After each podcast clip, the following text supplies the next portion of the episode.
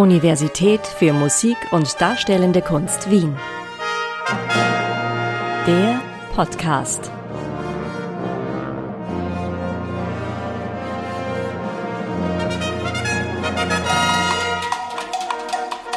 Film kann Geschichten nicht nur erzählen, Film kann Geschichten zum Leben erwecken.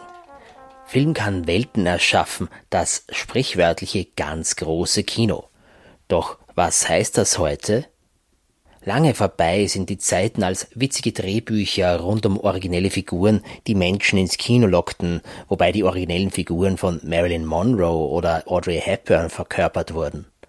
Heute zeichnen sich Blockbuster durch große Effekte und Action aus. Die originellen Figuren sind oft aus Comics bekannt. Nach wie vor werden auch andere Ideen von Kino realisiert. Solche Ansätze verfolgt die Filmakademie Wien, die als Institut für Film und Fernsehen auch zur MDW gehört. Welche Träume da heute fabriziert werden, wo Kino und TV mit Streaming und Computerspielen konkurrieren, darum dreht sich dieser Podcast der MDW, der Universität für Musik und Darstellende Kunst Wien, von und mit Paul Lohberger. Als erstes treffen wir einen Absolventen der Filmakademie, dem es gelungen ist, mit seinem Abschlussfilm voll durchzustarten. 2016 wurde sogar für einen Oscar nominiert. Der Regisseur und Drehbuchautor Patrick Vollrath erlebte einen großen Film aus jüngerer Zeit als Berufung. Titanic ist quasi der erste Kinofilm.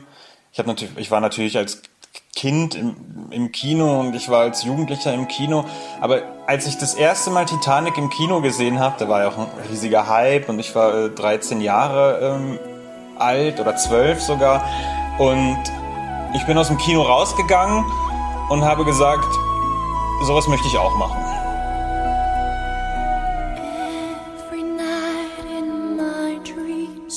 Titanic war 1997 ein Film von epischer Länge.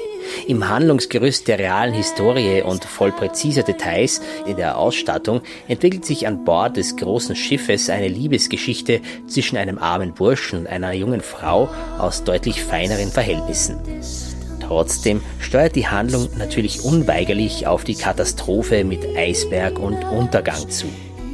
Im Gegensatz zu den typischen Blockbustern der letzten Jahre war die Titanic-Handlung weder Fantasy noch Comic inspiriert. Der Untergang war effektvoll umgesetzt, doch in seiner Dramatik war Titanic ein Film, den man je nach Geschmack romantisch oder kitschig nennen konnte.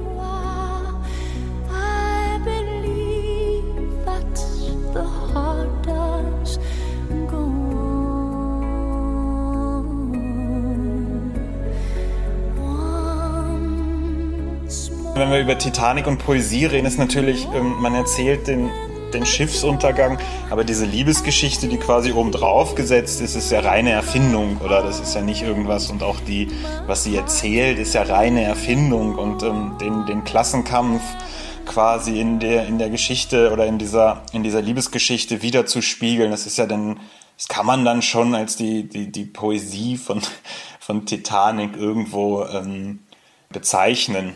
So die rückblickende Analyse des Filmprofis. Patrick Vollrath wurde 1985 geboren. 2015 schloss er mit dem vielbeachteten Kurzfilm Alles wird gut die Filmakademie ab. Die Geschichte einer versuchten Kindesentziehung durch einen geschiedenen Mann. Solche Stoffe entsprechen Vollraths Wiener Schule. Sein wichtigster Lehrer war Michael Haneke, der mit seinen Arthouse-Filmen nicht nur bei den großen europäischen Festivals reüssierte, sondern auch 2013 einen Oscar gewann. Viele von Hanekes Filmen fokussieren auf sehr nüchterne Art die Schattenseiten der Menschlichkeit. Bei einer ersten Filmausbildung bekam Vollrath einen Ausschnitt aus einem Haneke-Film zu sehen. Der österreichische Regisseur wurde zu seinem zweiten wichtigen Bezugspunkt. Nach Titanic habe ich dann all die großen Hollywood-Filme gesehen, die alten und so. Ähm, und mit, mit Haneke habe ich dann irgendwann, ähm, als ich da die ersten Filme gesehen habe, sagen wir ein anderes Kino kennengelernt nicht das, das Blockbuster-Kino, sondern äh, ein intellektuelleres, ein strengeres, ein klareres Kino, ähm, ein nicht so manipulatives. Und mich hat eigentlich von Anfang an beides interessiert. Das Große und das, das, das Kleine quasi. Und ähm, ich versuche auch jetzt noch, kleine Geschichten in einem großen Setting zu erzählen. Das gilt auch für 7500, einen Thriller um eine Flugzeugentführung. Patrick Vollraths erster großer Film wurde im August 2019 in Locarno präsentiert. Der Film spielt überwiegend im Cockpit einer Passagiermaschine. Die Ausstattung war hier nicht so schwer herzustellen wie bei der versunkenen 100 Jahre alten Titanic, aber es sollten ja auch die Handgriffe stimmen. Dafür ist der Drehbuchautor gewohnt zu recherchieren. Wenn ich jetzt quasi eine Szene schreibe und äh, die spielt meinetwegen auf einer Polizeistation oder die spielt im Krankenhaus und auch wenn ich schon mal im Krankenhaus war, versuche ich dann trotzdem einfach mich dort mit jemandem zu treffen und zu fragen, wie sieht das aus? Warum macht ihr das? Welcher Handgriff kommt zuerst? Und dass ich auf der Grundlage dieser Recherche quasi dann meine, meine eigene kreative Geschichte, die eigenen Erfindungen oben drauflegen kann. Bei uns im Flugzeug bei 7500, da stimmte letztendlich jeder Knopf.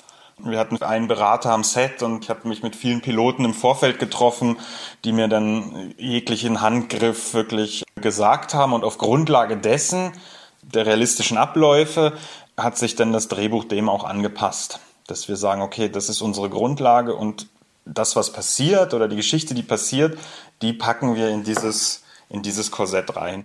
Gerade wenn der Film an einem Arbeitsplatz spielt, tragen korrekt ausgeführte Abläufe wesentlich zur Wirkung bei.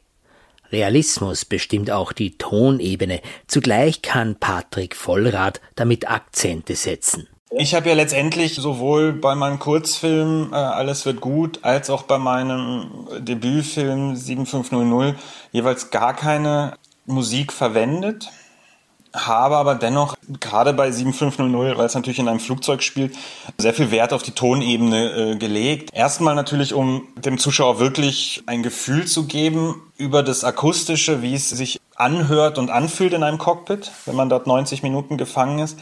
Aber auch mit den Geräuschen oder mit den Tönen, die man in einem Cockpit hören kann, dem Zuschauer ein Gefühl zu geben, was man jetzt denken oder fühlen soll. Das auch so ein bisschen im, im Sounddesign mit den Geräuschen einer Flugzeugturbine zu machen, wenn es um große Anspannung der Hauptfigur geht, dass, dass die Geräusche des Flugzeugs das Ganze auch noch unterstreichen. Computerspiele präsentieren immer realistischere Szenarien in 3D. Sie haben die Ansprüche an die Fiktion im Film nach oben geschraubt. Und dank digitaler Möglichkeiten lassen sich diese Ansprüche auch erfüllen. Die perfekte Fiktion ist das Metier von Valentin Struklitz. An der Filmakademie ist er seit 2013 Universitätsassistent im Fachbereich Digital Art Compositing. Viele seiner Studierenden sind international tätig, auch seine eigene Karriere bekam wesentliche Impulse im Ausland. Valentin Struklitz arbeitete bereits eine Weile im Bereich After Effects. Diese digitale Nachbearbeitung ist heute zentraler Bestandteil der meisten Filmproduktionen, aber auch in der Werbung unumgänglich.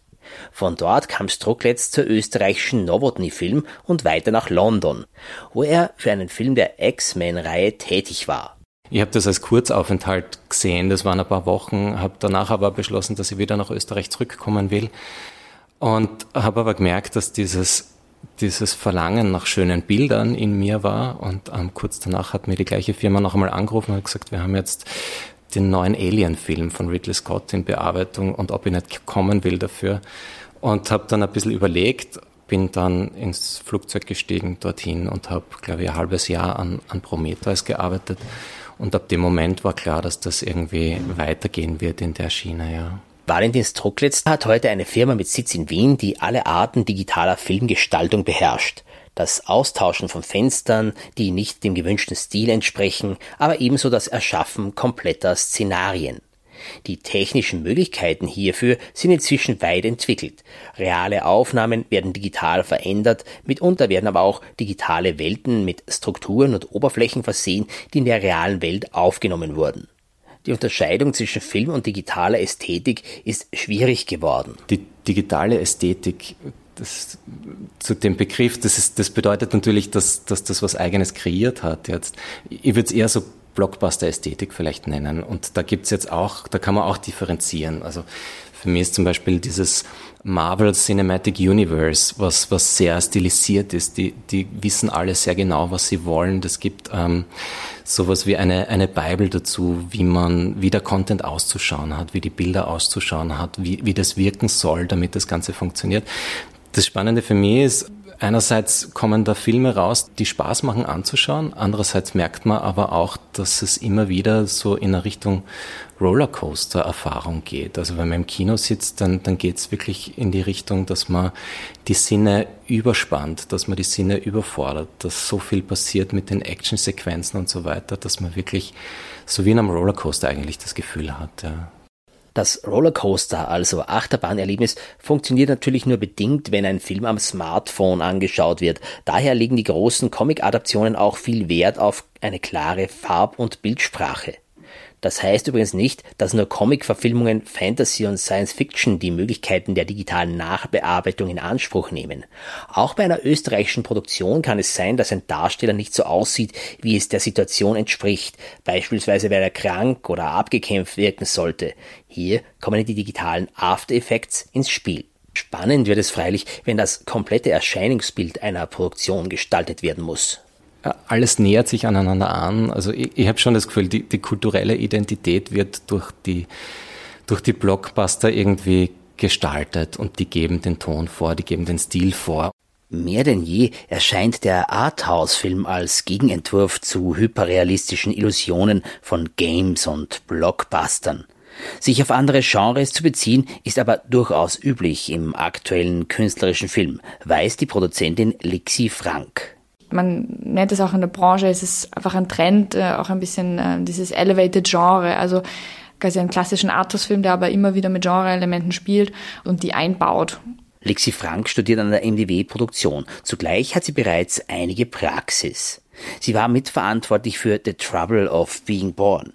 Dieser Film wurde 2020 und 2021 vielfach ausgezeichnet, von der Berlinale über den österreichischen Filmpreis bis zur Diagonale. Die Geschichte eines kleinen Mädchens, das von seinem Erbauer als Ersatz für dessen Tochter geschaffen wurde, kombinierte die Regisseurin Sandra Wollner mit Mystery- und Science-Fiction-Referenzen. Das war Sandra von Anfang an wichtig, das ist äh, ihre Art, Filme zu machen.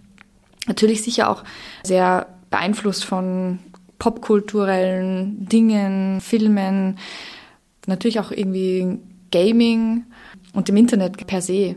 Also Sandra hat versucht, äh, ein sehr philosophisches Thema zu verhandeln, Existenz, was macht Artificial Intelligence mit, mit uns, mit, äh, mit uns Menschen. Sehr tiefgründig und das aber auf eine Art und Weise, dass immer wieder Genre-Elemente in diesen Film reinkommen und er mit einem gewissen Spannungsbogen spielt. Mystery und Science Fiction sind populäre Stilmittel auch im Streaming-Serien. Bei The Trouble of Being Born helfen sie dem Publikum komplexe philosophische Fragen zu vermitteln, meint Lixi Frank. Als Produzentin steht sie zwischen der kreativen Seite und dem Kinomarkt. Streaming spielt hier eine immer größere Rolle. Bei den großen Plattformen sind Serien das bestimmende Format, doch auch für Filme ist Streaming interessant. Es gibt immer so ein bisschen vor- und Nachteile, glaube ich, von, von Streaming-Diensten. Also auf der einen Seite ermöglichen sie uns quasi natürlich irgendwie ein breiteres Publikum zu, zu bekommen. Und im Arthouse-Bereich ist zum Beispiel Mubi eine Plattform, die wahnsinnig interessant ist und die auch für uns, glaube ich, in Zukunft ein sehr wesentlicher Partner sein wird, weil sie sich sehr auf den künstlerischen Arthouse-Film konzentriert und auch unter Cineasten einfach sehr bekannte Plattform ist. Äh, die versuchen auch jetzt immer stärker, wie die großen VOD-Player äh, zu agieren. Sie wollen in Produktionen investieren, zahlen wirklich äh, auch gute Summen, äh, wenn sie den Film später nochmal verwerten wollen für diese Lizenzen und bringen die Filme mittlerweile sogar in gewissen Territorien, zum Beispiel Amerika, UK, ins Kino. Also das ist sicher was, was sich die letzten Jahre was sehr stark ergeben hat. Also es gibt natürlich mehr Abspielplattformen, aber für uns ist es wichtig, dass es solche Plattformen gibt, weil wir merken, dass ähm, Netflix, Amazon natürlich ganz andere Ansprüche an Film hegt, je schwieriger der Film ist oder je fordernder ein Film ist, ja, desto geringer sind natürlich die Chancen, dass Amazon oder Netflix so einen Film im Nachhinein noch kauft. Sie wollen natürlich mehr kommerzielle Ware, die funktioniert, die vielleicht auch ein bisschen einordnbar ist. Aber der Markt ist einfach im Umbruch und man merkt, dass sich auch solche Plattformen entwickeln. Aus der Branche weiß Lixi Frank, dass die großen Streaming-Anbieter auf Festivals gezielt nach Arthouse-Produktionen suchen und dafür gute Angebote machen. Sie wollen meist exklusiv kaufen. So verschwinden künstlerische Filme im großen Angebot dieser Plattformen. Sie kommen auf keine Festivals mehr und nicht ins Kino. Entsprechend gäbe es keine Auseinandersetzung mit diesen Werken und auch keine Wahrnehmung für die Filmschaffenden. Weil Netflix hat kein Interesse, den Film dann nochmal in der Presse zu besprechen. Also das machen sie natürlich mit ganz großen Leuchtturmprojekten, aber nicht mit den kleinen Nischenfilmen, ja. Also eben, es ist so Chance und Risiko und ich glaube, ähm, muss man muss man immer mal ein bisschen abwägen. Aber ich glaube, es werden sich hoffentlich in den nächsten Jahren einfach auch viele andere Möglichkeiten auftun. Und ähm, das Wichtige ist halt, dass, dass es nicht zu so einer Monopolstellung kommt, wo dann unsere Filme natürlich auch untergehen oder auch nach wie vor, glaube ich, ist es wahnsinnig wichtig, dass wir uns diesen Kinoraum bewahren. Und ich glaube auch Festivals zeigen oder der Erfolg von Festivals, dass das auf jeden Fall auch noch nach wie vor gefragt ist, trotz Netflix, so quasi haben die Leute Lust, abends auch mal wieder ins Kino zu gehen, mit irgendwie 800 Leuten in einem Kinosaal zu sitzen und danach irgendwie den Film zu besprechen und irgendwie essen zu gehen oder auf einen Drink zu gehen. Fazit Streaming ist eine interessante Perspektive. Computerspiele sorgen für neue Ästhetiken, aber Kino ist durch nichts zu ersetzen. Das war der MDW-Podcast mit dem Filmakademie-Absolventen Patrick Vollrath, Regisseur und Drehbuchautor und Valentin Struckletz, der für visuelle Effekte sorgt und das auch an der MDW Filmakademie unterrichtet. Und mit Lixi Frank, die an der MDW studiert und zugleich schon preisgekrönte Filme produziert. Gestaltung Paul Lohberger im Auftrag der MDW Universität für Musik und Darstellende Kunst Wien. Wir danken für die Aufmerksamkeit und wünschen viel Inspiration.